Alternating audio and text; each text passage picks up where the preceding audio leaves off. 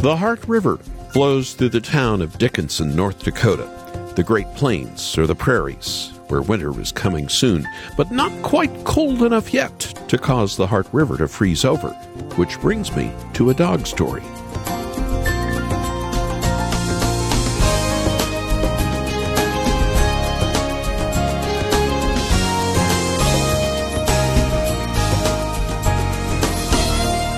Earlier this week, someone walking their dogs when they noticed another dog trying to make it out of the icy water that flows through the town of not quite 22,000. The Alaskan Husky had wandered onto the river, and the ice was not yet thick enough to hold. The dog fell through the cracking ice. The fire department was called and quickly arrived as the animal was struggling, unable to gain traction and make it ashore. It took a ladder and six firefighters, but the dog was saved and reunited in a warm blanket with his owner. What a parallel for all this 2020. In Christ, you never leave his reach. He never lets you go. Welcome to Haven Today. Here it is Wednesday, and I'm Charles Morris, sharing the great story that's all about Jesus. And this is a program called Comfort Ye, My People.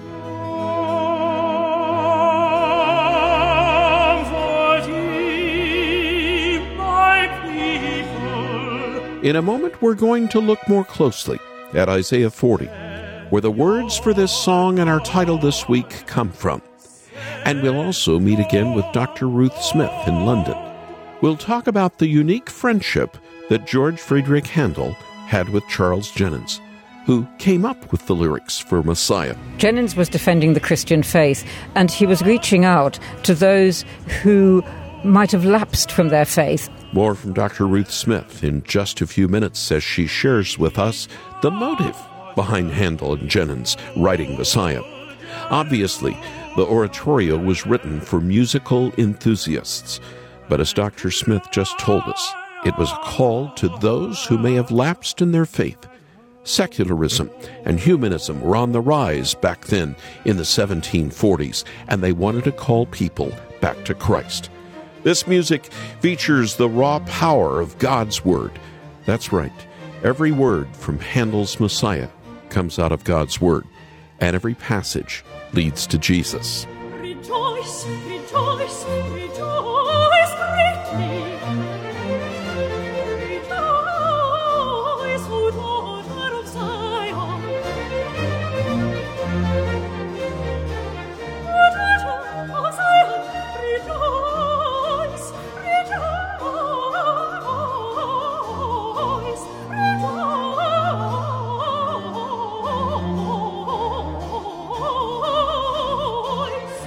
Powerful piece of music taken straight out of Zechariah 9 as the prophet Zechariah was moved by the Holy Spirit to talk about the coming Messiah. As I listen to these lyrics, I'm deeply moved with my love for Jesus. There's nothing like it, and I can't recommend it highly enough for you in this upcoming holiday season. In fact, my wife Janet and I have already started listening and playing it at our house. This special recording of Handel's Messiah that we're offering at this listener supported ministry was recorded by the Cambridge Singers, conducted by John Rutter with the Royal Philharmonic Orchestra. It was recorded so you could more clearly understand the words. So may I invite you to let this masterpiece fill your home and your heart with the light and glory of the Messiah. It will inspire your life and encourage your soul. So, would you call us after the program and ask for the two CD set of Handel's Messiah? Our thanks for your gift to Haven Ministries. The number to call is 800 654 2836. That's 800 65 Haven. Or go online and watch the video that we shot when I visited Handel's house in London a few years back and make your gift and ask for the two CD set. Our web address, haventoday.org. Haventoday.org. And by the way, if you wanted to get it but just never got around to it, we still have the biblical based TV show called The Chosen. See the life of Jesus from the point of view of those whose lives were changed by him. You need to see it And it would also be a great Christmas present for those you love. Ask about it when you call or watch the preview there at haventoday.org. And now let's open. You can even stand if you want to. George Friedrich Handel, probably one of the most famous Christian songs ever written, from Handel's Messiah.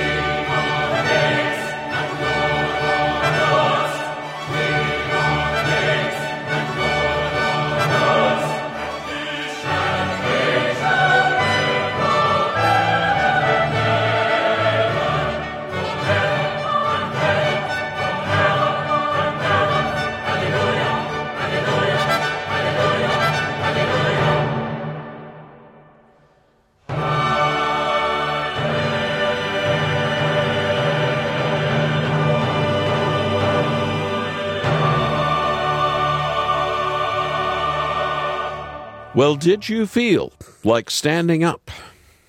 Even if the Handel scholars don't know whether the king stood when he first heard this song, most of us here in North America do that, and I can't think of a better way to have opened Haven today than with Handel's Hallelujah Chorus from the Messiah.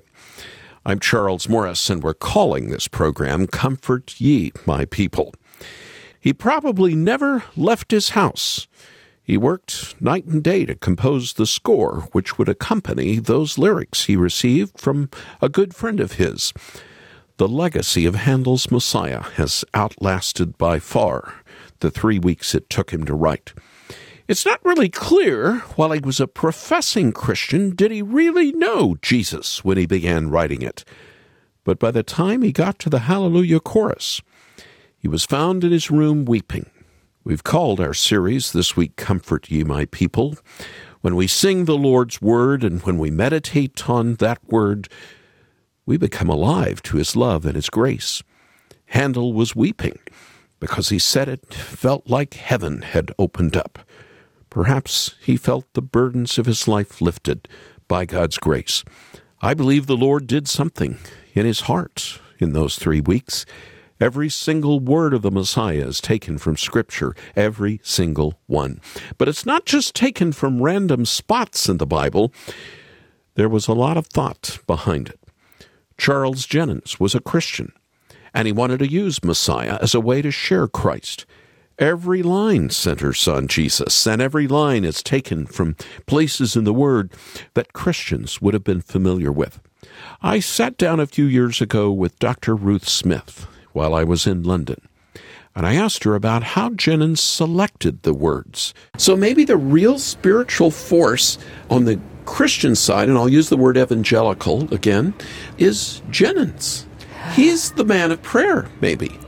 He's the man that thought, I need to defend the faith. How can I do this? Yes. I'll, I'll pull these verses, weave them together, get my acquaintance Handel to set it to music, and it will be a powerful force in defense of my faith. I think that's absolutely right. I'm not saying that Jennens's faith was stronger than Handel's. It would be strange not to be a devout Christian at this period. I mean, that would be the Okay. exception. Okay. Uh, yes, there was rationalism. Yes, there was irreligion. Yes, there was enlightened humanism that wanted to dispense with Jehovah, uh, who was thought to be a very bad father figure. Reasonably I, enough. I can agree with that. yes. But Handel had a family tradition of ministers and pastors. I didn't know that. Ah, yes. His mother's side, they were theologians and pastors. Okay. And so, you know, if somebody had said to Handel, I think, you know, do you believe? He would have said, well, of course. You know, All right, yes. Obviously, obviously. Um, I think, just to go back to how Jennens chose the words. Jennens was defending the Christian faith, and he was reaching out to those who might have lapsed from their faith. From his point of view, it was wonderful that Handel performed his oratorios in a theatre. Now, Jennens intended Messiah for performance in Passion Week, the week leading up to Easter Not Christmas. not Christmas, Easter. And Christ's passion is, in fact, the center of Yes, Messiah. yes, That's it what is. Happens in the middle of it. Mm-hmm. Now, during that week leading up to Easter, it was not allowed to perform plays, so most of the theatres were dark. So, what did people who would normally go to the theatre do for entertainment instead? They went to Mr. Handel's oratorios. Mm. So Handel had a larger than usual captive audience. So this would be perfect, as far as Jennens was concerned, for performing Messiah to reach out to those people who would normally be, in a frivolous way, going to the theatre, but mm-hmm. they would be captured mm-hmm. by the biblical text. And he captured them. People who might not even go to church other than on Absolutely, Easter and, and, or Sunday. and exactly, and perhaps Or Christmas. hearing the Passion story would remind them of what they should be doing next week. They should be going to church at Easter. Mm-hmm. And Jennens captured them in another way. Let's suppose that the audience is largely lukewarm or lapsed Christians. Now, all the texts that Jennens chose were not only very appropriate to the story of the Messiah, they were also deeply familiar to anybody who had been brought up Christian because they are readings from the main festivals of the Christian year. Oh, yes. yes, They yes, are the yes, readings okay. prescribed by the Church of England mm-hmm. for Christmas and mm-hmm. Passion Week and Easter and Whitsun. And the final part is largely the burial service, which, of mm. course, would be all too familiar to people living in the 18th century when there was a very high mortality That's rate. right, so most of this audience who would probably have been taken to church when they were young mm-hmm. might not have been to church recently. They would hear these words and they would remember it would be familiar. It wouldn't be what's all this newfangled stuff. It would be, oh goodness, yes, I remember now. This, you know, this is the faith I was brought up in. So, in a sense, it was a clarion call to faith, the whole Yes, oratorio. that's exactly what it was a clarion call to faith. And very clarion because of Handel's music. Absolutely.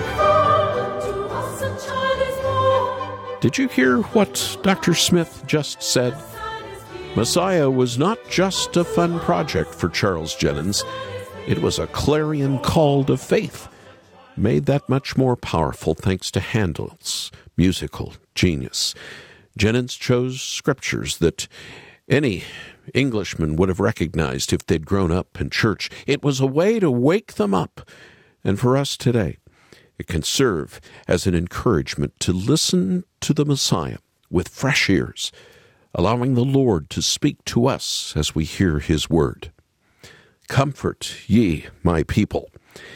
It is the opening line of Handel's Messiah and what we are calling our series this week. And as I already said, with the help of Dr. Ruth Smith, every line of Messiah is straight out of Scripture, chosen to bring anyone who listens to the feet of Christ and to call them to faith. Comfort ye my people. It's found in Isaiah 40. After 39 chapters of the Lord warning and chastising his people for their sin, they had walked away from him. They had grown cold in their faith. They were on the verge of judgment. And then it breaks out in Isaiah 40 Comfort, comfort ye my people. Why would this have been chosen as the opening line for Messiah? Well, I think there's an historical reason.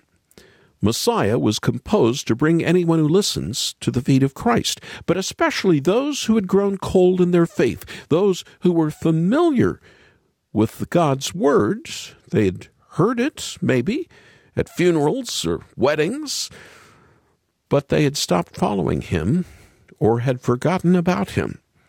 Messiah was written for people like ancient Israel, people who knew about the Lord and had certainly experienced the blessings of the Lord, but had turned away from the Lord. What a better way to start a call to return to the Lord than to be reminded that in His presence there is comfort. Because, as anyone who has turned away from the Lord for some time knows, it is uncomfortable to be in the Lord's presence when you think he's angry with you. Isaiah 40 breaks through dark clouds, and this line is meant to break through our clouds of doubt as well. To remind us that in Christ the Lord isn't angry. In the love of the Messiah, we find forgiveness. Burdens are lifted, uneasiness taken away. We're comforted by the fact that He loves us. And to those in Ireland and Britain listening to Messiah for the first time, this opening line was meant to bring them back. And it brings us back too as we listen. But there's more to it than just reminding wayward believers that the Lord loves them. There is a deeply biblical reason to include this line from Isaiah 40. The book of Isaiah has been described as the fifth gospel because, more than any other prophet, Isaiah is full of promises of a Messiah to come. Even in the 39 chapters of warnings and rebukes, Christ is bursting through. The virgin will conceive and bear a son, Isaiah 7. Unto us a child is born, to us a son has been given, Isaiah 9. Your sins will be made white as snow, Isaiah 1. Isaiah is the prophet of the Messiah. He wrote in a time of serious sin. The light of God's word was being obscured. The people were marching headlong into danger and darkness, but Christ continues to break through. Isaiah 40 is the perfect beginning to Messiah because it draws our attention to Jesus and all he came to do. But there's one more amazing thing about this opening text. Hear it again. Isaiah 40, verse 1. Comfort, comfort ye my people. Speak tenderly to them. That's the Lord speaking. And he isn't simply saying comfort exists for my people, he is commanding that comfort be given to his people. Of course, most immediately, it means he is commanding Isaiah to write words of comfort to Israel, to remind them of his grace and his promises, something we all need. But in a deeper sense, this is something being spoken to the Messiah. This promise of comfort is a command to comfort, a mission directive to the Messiah. And when Jesus, our Emmanuel, finally breaks into our dark history to redeem his people, How does he speak about his own ministry? The Spirit of the Lord is upon me. The Lord has anointed me to proclaim good news to the poor. That's from Isaiah 61. And it as well is a message of comfort. That was the mission of Jesus to preach good news to the suffering, to comfort them, and to ultimately die so that they could live. Comfort, comfort ye, my people. It's a promise to wayward souls like mine, who's prone to wander. It's a promise that Christ is at the center, and his love is where we find our comfort. In his presence, burdens are lifted, and souls are filled, and we are strengthened to become a comforting people. Not people that spread hate and anger, but people who bring the comforting power of Christ's love everywhere we go.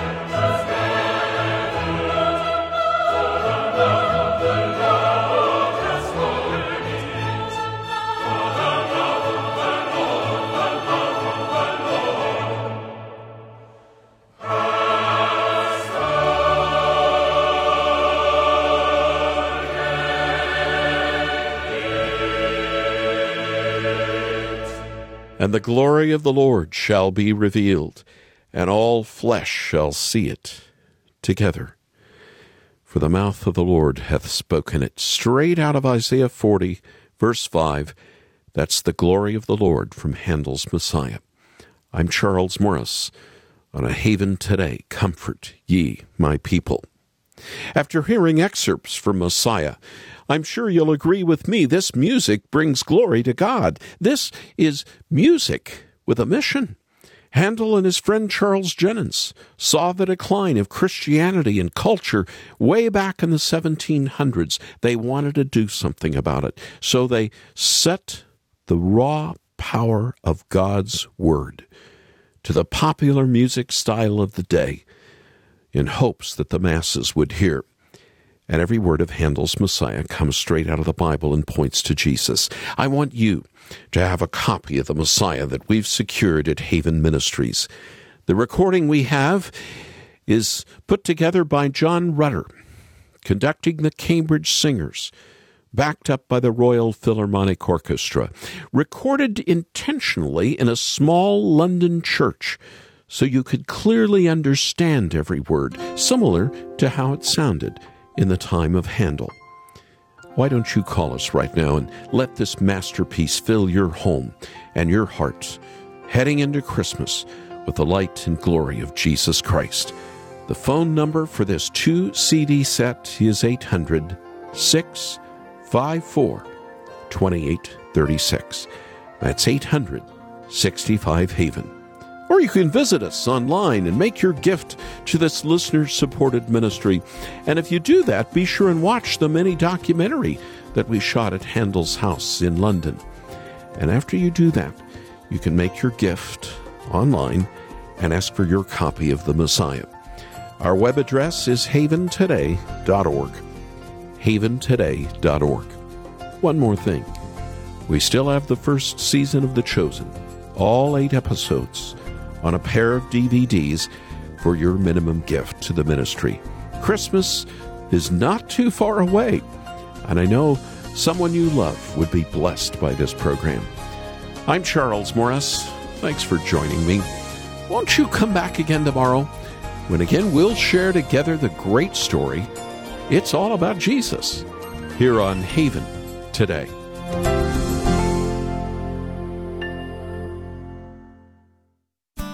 Here for your encouragement and your walk with God. This is David Wolin with Haven Ministries inviting you to anchor your day in God's Word. My wife loves getting flowers. They transform her day, and she always uses those flowers to transform a room in our house. But it never lasts long because flowers don't last long. It only takes a couple of hot days before their beauty starts to fade. Soon petals begin to fall. And you know, God tells us our lives are like that.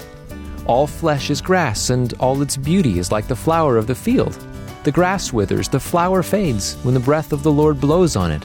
Surely the people are grass. The grass withers, the flower fades, but the word of our God will stand forever. So the question is does that word of God abide in you? Get anchored daily in God's word with Anchor Devotional. Visit getanchor.com.